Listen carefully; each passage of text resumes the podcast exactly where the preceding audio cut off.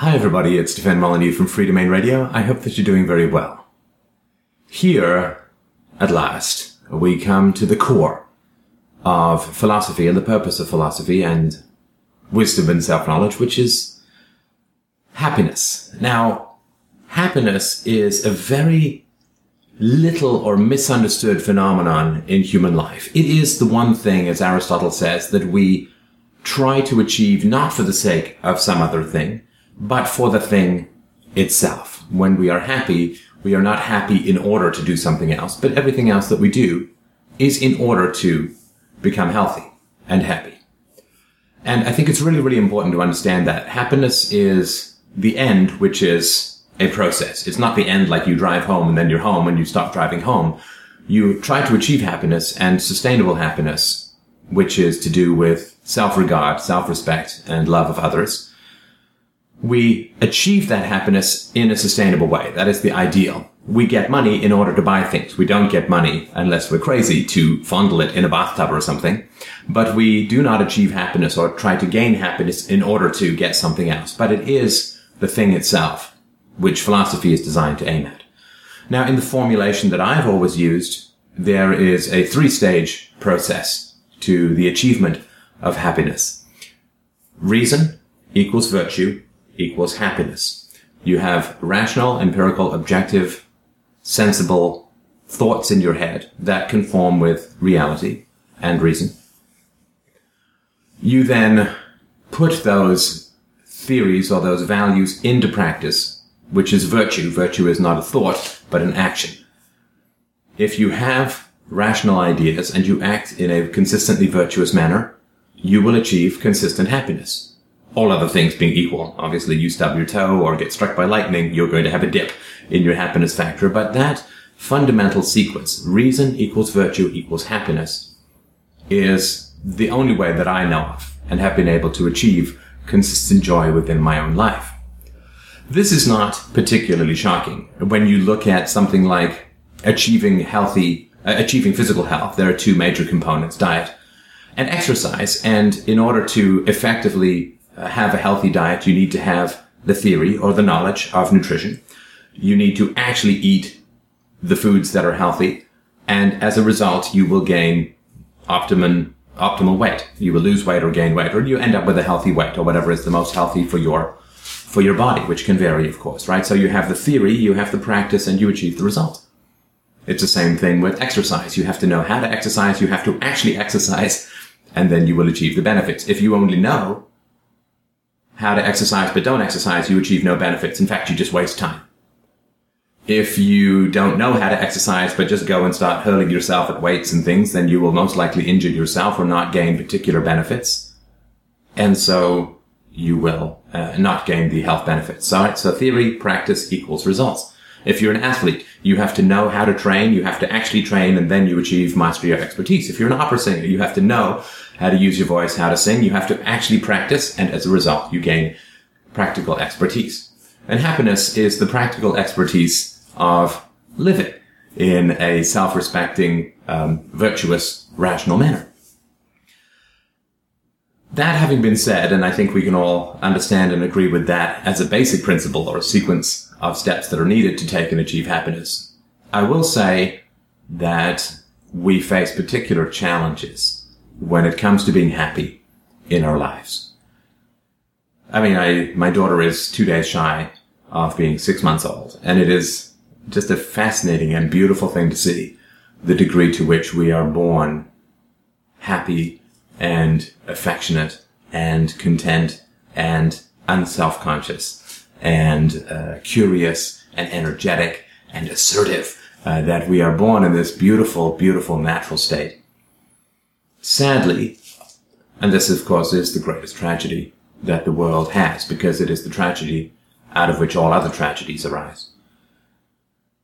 There is significant, there are significant negative, destructive and abusive interventions in the natural joy and assertiveness that we have in being alive through, uh, and fundamentally they're the three that I've talked about, uh, religion, uh, statism, which includes public school education, and uh, families. Now, religion and statism are innately immoral, Uh, religion is innately corrupt and evil in the degree to which it harms the minds of children. Statism is innately, uh, is innately immoral and corrupt to the degree with which it uses the initiation of force to achieve its ends. Violence is immoral.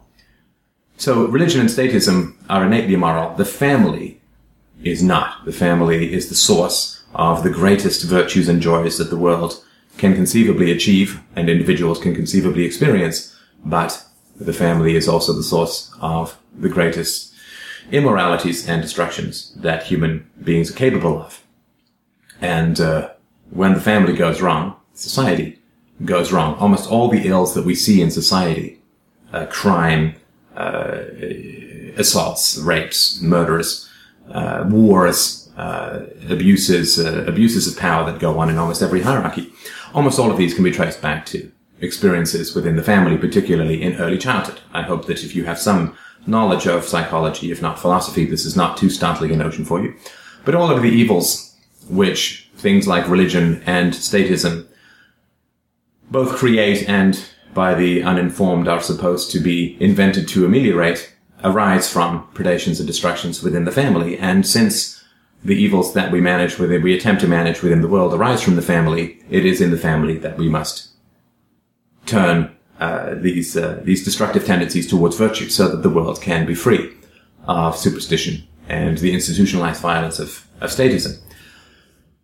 So it is in the family that we really need to turn our attention when it comes to making the world a better place.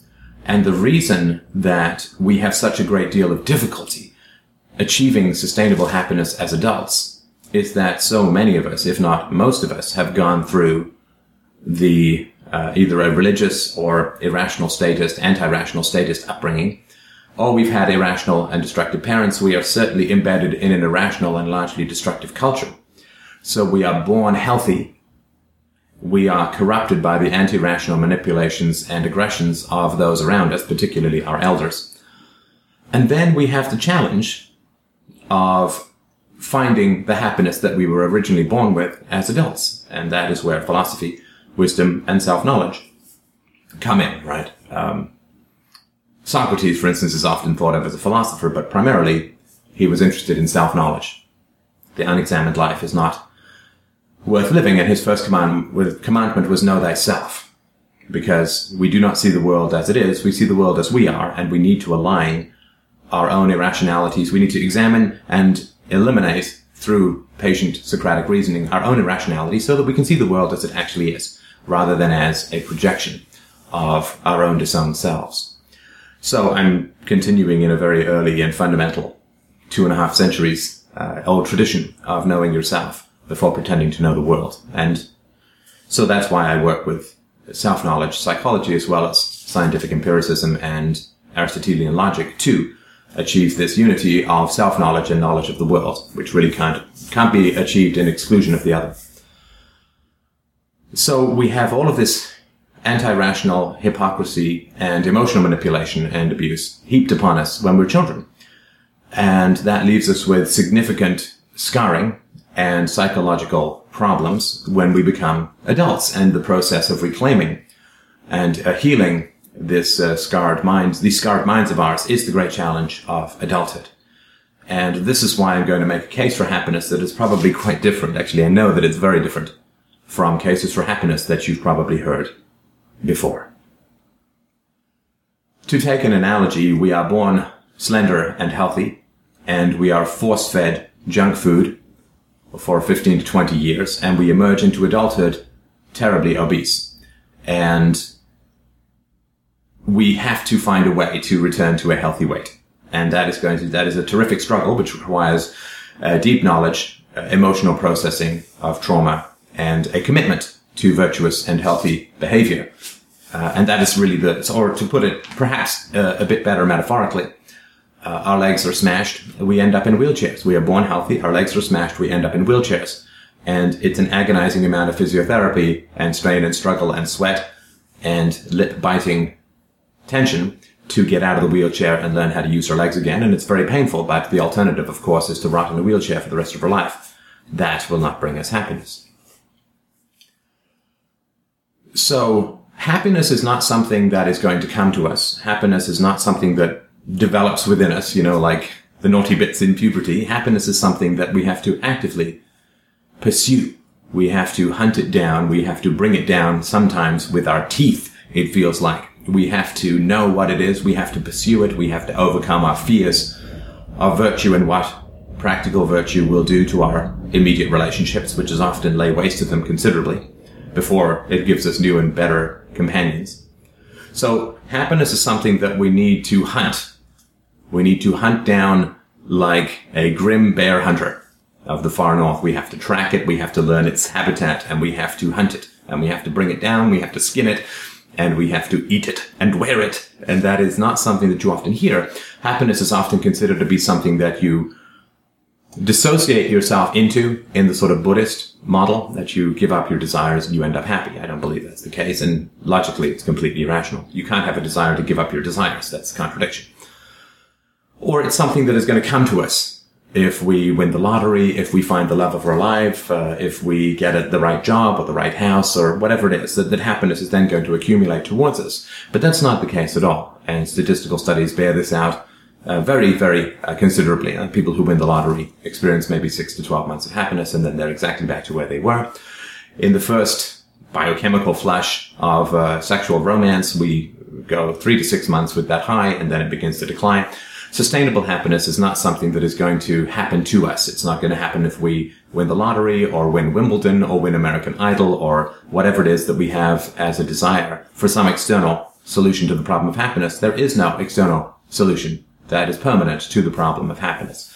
Everything that happens from an external standpoint is like a hit of heroin. It will make you feel good for a while and afterwards you will feel worse and then you will continue to chase it, which doesn't happen.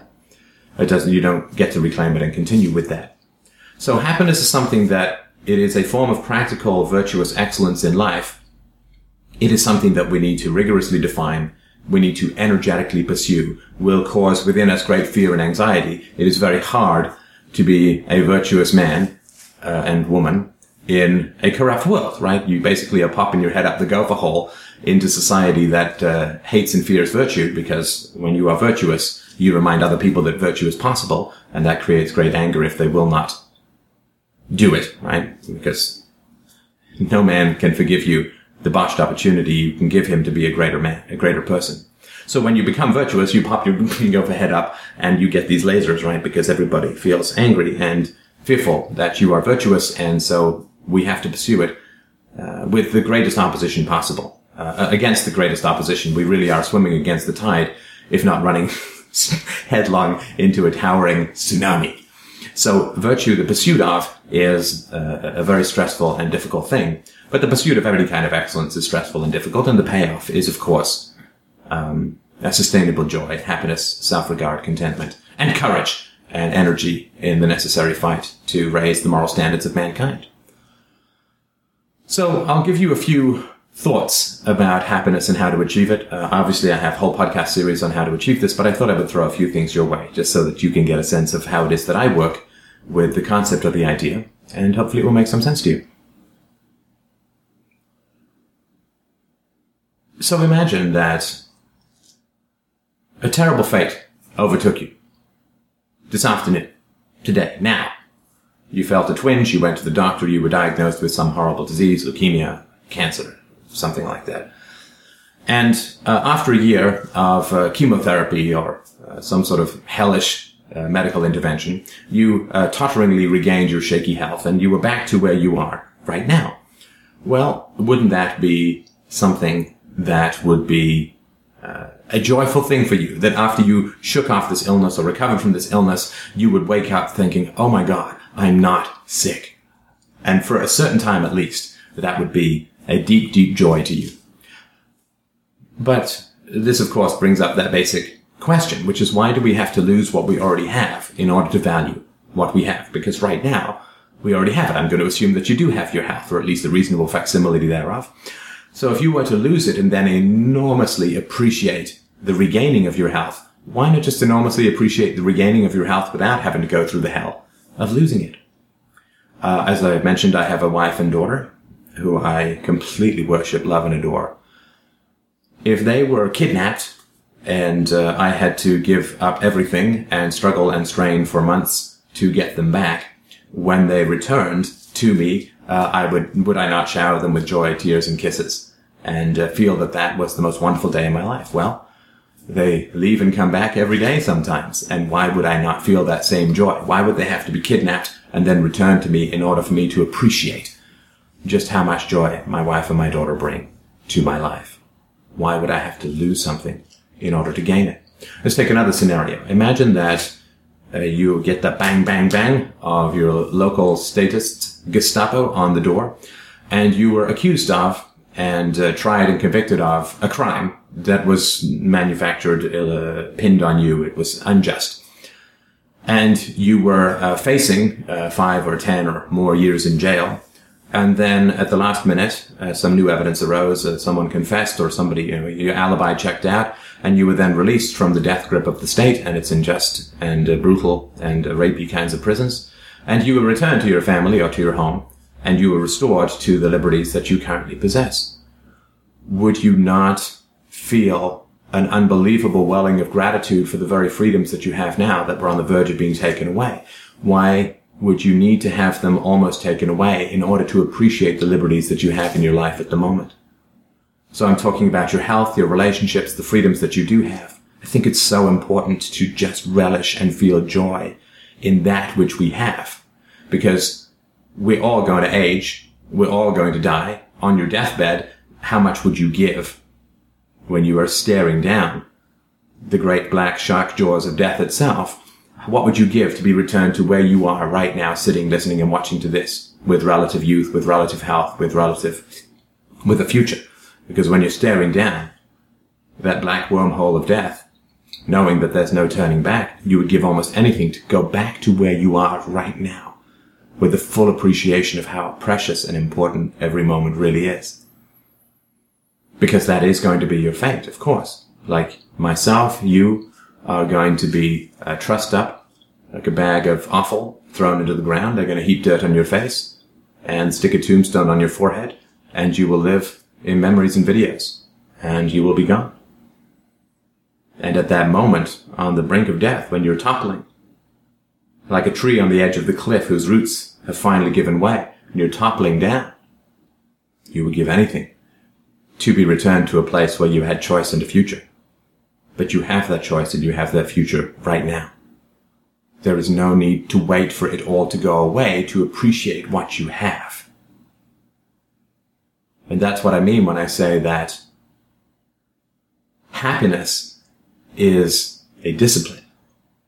Happiness is a remembrance of everything that we're going to lose and an appreciation of it while we still have it. It's not the only component of happiness, but it is a very key component of happiness.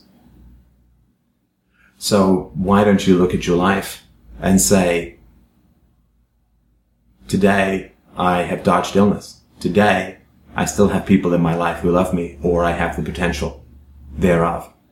Today I still have my liberty. Today I still have my freedom. Today I have dodged death and loss and terror and tragedy. And one day I won't, but that day is not today. So let me love the day that I have as recognizing the gift that it is. And let me share the joy in existence with as many people as I can, scorning the slings and arrows of outrageous doubters and those who would bring us down because our happiness threatens their misery and corruption.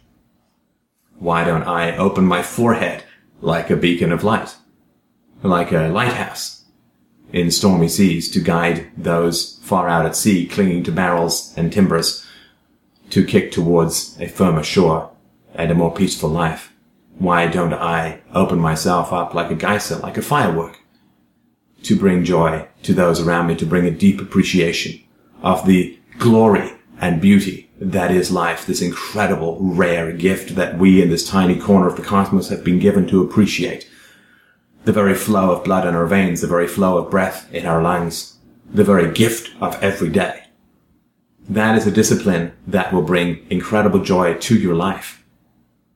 But we have to remember it and we have to appreciate it. And we also have to remember that though these are trying times, There is no time. There is no time that I would rather live in. I would not want to live in the Middle Ages. I would not want to live in Roman times. I would not want to live in prehistoric times. I would not want to be a sweaty, back broken slave of the Egyptian pyramids. I would not want to live in the 19th century. I would not want to live in, in uh, Africa. I would want to live where I am living now if I had any choice in history. And I think it's really important to appreciate all that has been achieved and all that has been brought in terms of freedom and technology and the chance to have this amazing conversation. Appreciation, appreciation, appreciation. If you were sent back to the 18th century and you had a toothache or an infection, what would you give? What would you not give to be able to send, be sent back in time to 2009 where we have dentistry with painkillers and antibiotics? What would you not give to be where you are right now if you were sent anywhere else in time, space, health, relationships, or mortality? Well, you're already there. You already have that which you would mourn the loss of beyond words should it be taken away. Don't wait to lose it, to love it. Love it now. And that is the discipline of happiness.